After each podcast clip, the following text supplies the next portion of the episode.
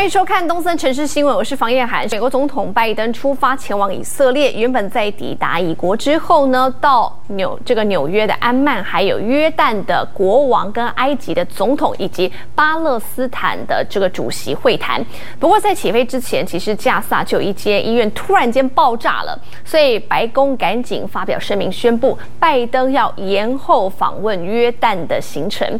那么因为美国原定是和巴勒斯坦、约旦以及埃及举方四方会谈现在遭到取消，白宫强调说，拜登仍然会和这些领导人进行电话会议。向空军军官敬礼握手，美国总统拜登登上空军一号启程前往以色列特拉维夫。拜登这趟行程是为了力阻人道灾难，阻止冲突扩大升温。但是在起飞前，突然发生加萨医院遭轰炸，上百人死亡，以巴互控对方所为。拜登马上发文对事情感到愤怒与悲痛，马上与约旦国王阿卜杜拉二世以及以色列总理纳坦雅胡通话，更指示国家安全小组搜集相关信息。不过拜登都还没有抵达以色列。就传出峰会取消的消息。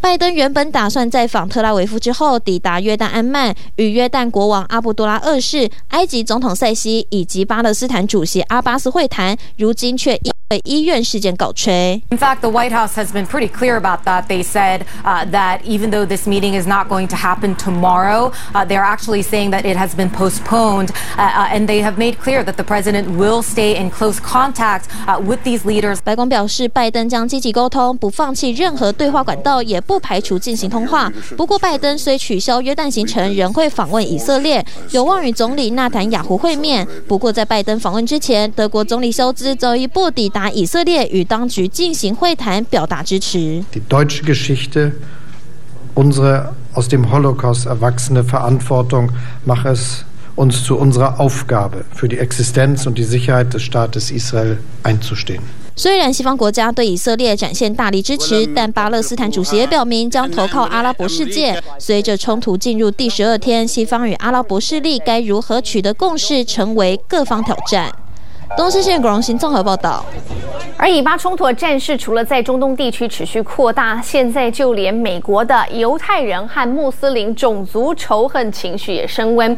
像是美国伊利诺州就有一一名六岁的巴勒斯坦裔的男童遭到反穆斯林的房东给直接杀害了。不仅如此哦，美国各州开始出现了多起的种族仇恨犯罪，也让当地治安亮红灯。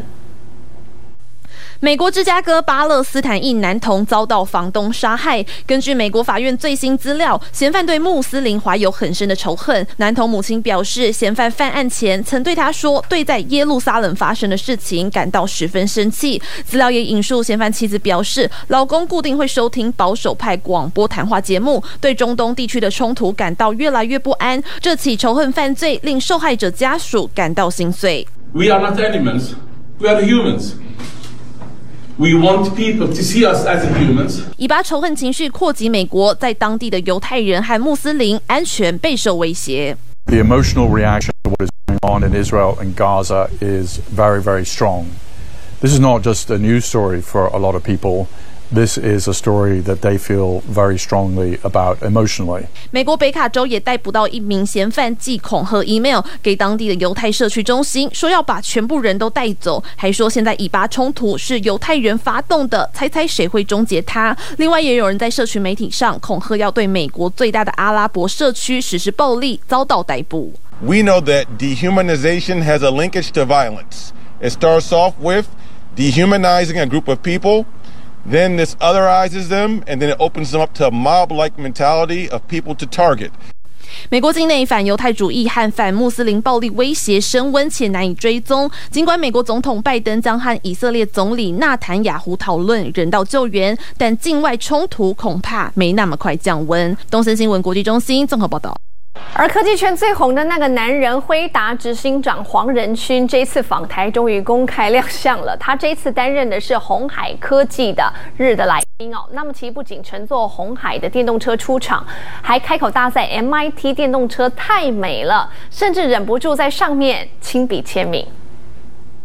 亲自乘坐 Model B 重磅嘉宾那个男人，回答执行长黄仁勋，果真在红海科技日现身了，换回招牌黑皮衣，开口就大赞 MIT 电动车实在太美了。It's a beautiful car. This is an ideal car for a young couple like Young and me.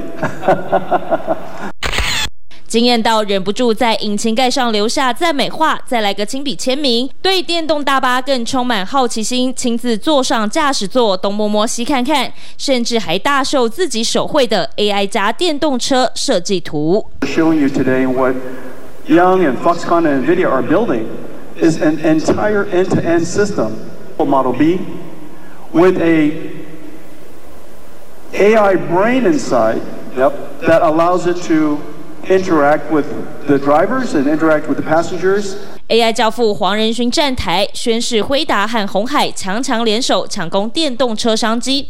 只不过现在还有其他难题，美国政府再出重手扩大晶片禁令，十七号宣布计划禁止辉达 AI 晶片输出大陆，专为大陆设计的将规版 A 一百 H 八百都遭到封锁，让周二股价重挫百分之四点六八。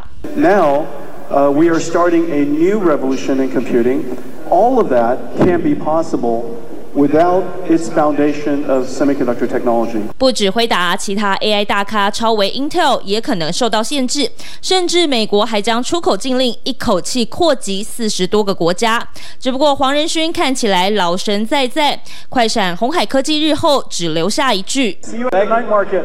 东森财经新闻，刘子腾、洪佩瑜、王家宏、叶子金，台北报道。蓝白合的会前会，国民党提出要开放式的民主初选来决定候选人，但是又是被民众党强硬回绝。科办甚至呛瞎，没有办法理解为什么金执行长舍弃了简单可行方法，然后在原地打转。反观侯莹认为说，双方都提出了折中的建议，但是民众党坚持己见，毫无讨论空间。我们感到相当失望，也相当的错愕。昨天的那个结果哦，就被打枪了啦。蓝白和会前会才谈了一场，就被解读濒临破局。双方在如何选出最强总统人选的方式上没有共识，各有坚持。上次这个郭董开始要去联署的时候，哦，第一个跳出来，很不要说第一个，很快的就有人跳出来说：“哎呦，郭董想选总统，我们会来倒沙缸了。”都几嘞？民进党的立委就怕被民进党暗中动手脚。侯正颖提出开放式民主初选，预计十一月四号、五号举行投票，要求投票人实名制，签署政党轮替理念认同卡。柯文哲阵营则要求采全民调，提出 A、B 方案二选一，包括对比、互比各半纳入郭台铭，以及全对比式赢赖清德者就胜出。那两个版本让他们选一个，我们没有办法理解为什么金溥聪执行长哦。舍弃了一个简单可行，然后民众也习惯的方法，反而要去用一个非常复杂，然后民众听不懂，然后呢，现在来原地打转。台湾科技大国，这个 Excel 其实就做到了啦。相较柯阵营态度强硬，坚持民调方式，侯阵营先试出善意，抛出可以讨论折中方案，强调民调初选并行也是选项。书面规划里面，民主初选规划里面，其实是有就有谈到折中的方案。我因为说。变成五十趴，我的时间就可以节省一半嘛。我不会因为变成五十趴，我的这个可信度就增加一倍嘛。看来折中空间有限，柯侯还有没有下一步可以谈？幕僚交手仍处在各说各话。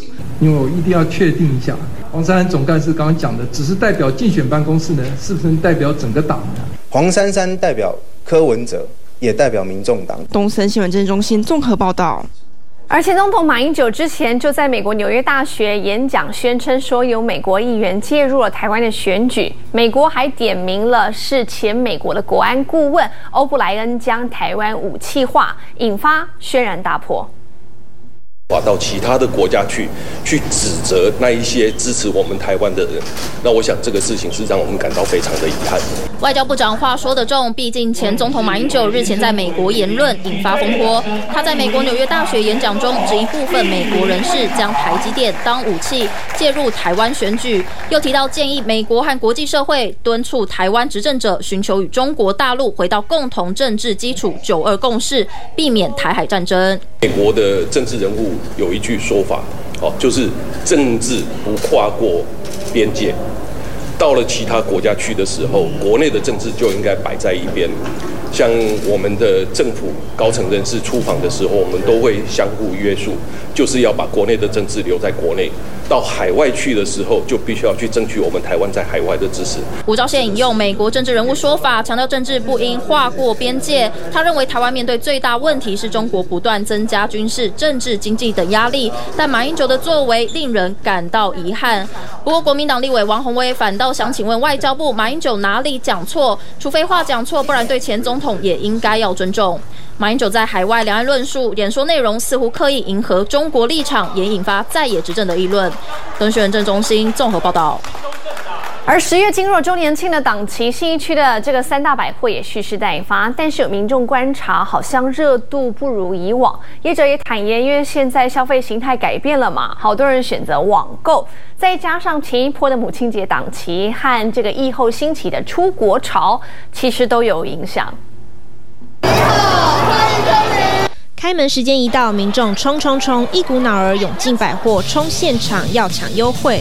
往年的各家百货周年庆档期都能看到这景象，但近年热度似乎降低了。实际来到已经开跑的百货公司，即便已经快要营业，人潮很少，不见大排长龙。不少民众已经观察到，周年庆买气大不如前。网络也比较方便。呃，就是在家就不用出门啦，这样，因为出出去可能还有停车问题。我怕那个刷卡有问题，所以我都倾向来店面买，实体店买。因为疫情，所以感觉人就是变少很多。消费形态改变，周年庆逛街人潮变少，加上母亲节档期以及疫情后兴起一波出国旅游潮，其实都牵动了部分商品的业绩。我也会很担心，说就是大家出国的这个问题，化妆品的组数就是。呃，有将近有五万，超过五万组的特惠组，其实，在优惠上面其实是不会输机场免税店的。相比其他区域，信义区每年周年庆最火热，各大百货也卯足全力拼业绩。像是星光三月今年主打高端美妆及香氛品牌进驻，微风广场则是迎来史上最大幅度的改装潮。三大馆转型定位，像是微风南山主打潮流时尚商品，要抢攻年轻族群。远东百货则主打高回馈路线，消费满额送优惠，回馈最高超过百分之十九。百货越开越多，加上网购业绩分时，周年庆抢购人潮热度不在。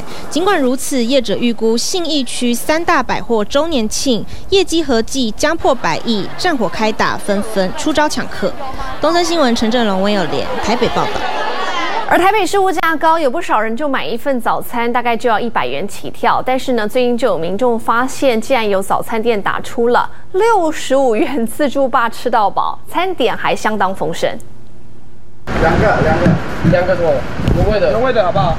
早餐想来一份传统台式饭团，满满内馅加上白饭，再搭配一杯饮料，一百元以内就能有满满饱足感。物价飙涨的时代，在台北市一份早餐多少钱？小资族们斤斤计较。不过就有民众发现，这早餐价格也太便宜。看看招牌上写着“早午餐自助式”，早餐只要六十五元就能无限享用，让原 po 惊讶表示，在台北早午餐吃到饱，竟然有这么便宜价格。台北市吗？我觉得蛮划算的，因为就是以现在来说，就是我常买早餐都会不知不觉买到一百多块，然后而且又是台北市的物价，有点难以相信哎。蛮划算的。怎么说？因为它东西太多了。而且看起来都很丰富。看一看原拍下，早餐有蛋饼、煎饺，甚至有酥皮浓汤和炒饭可以选择。不少网友敲碗留言求问店家地址到底在哪。据了解，这家店位在北投，这个月初店家才开业试营运。不过在这物价飙涨时代，六十五元在台北市就能享有早午餐吃到饱，也让不少人好奇，老板难道不会赔本？东森新闻生活中心综合报道。而想要知道更详尽的新闻内容，每周电视各台节目表还有活动讯息，请上网站 triple w 打 e t t v america dot com，我们会有更详细的内容。我是房叶涵，非常感谢您今天的收看，我们再会。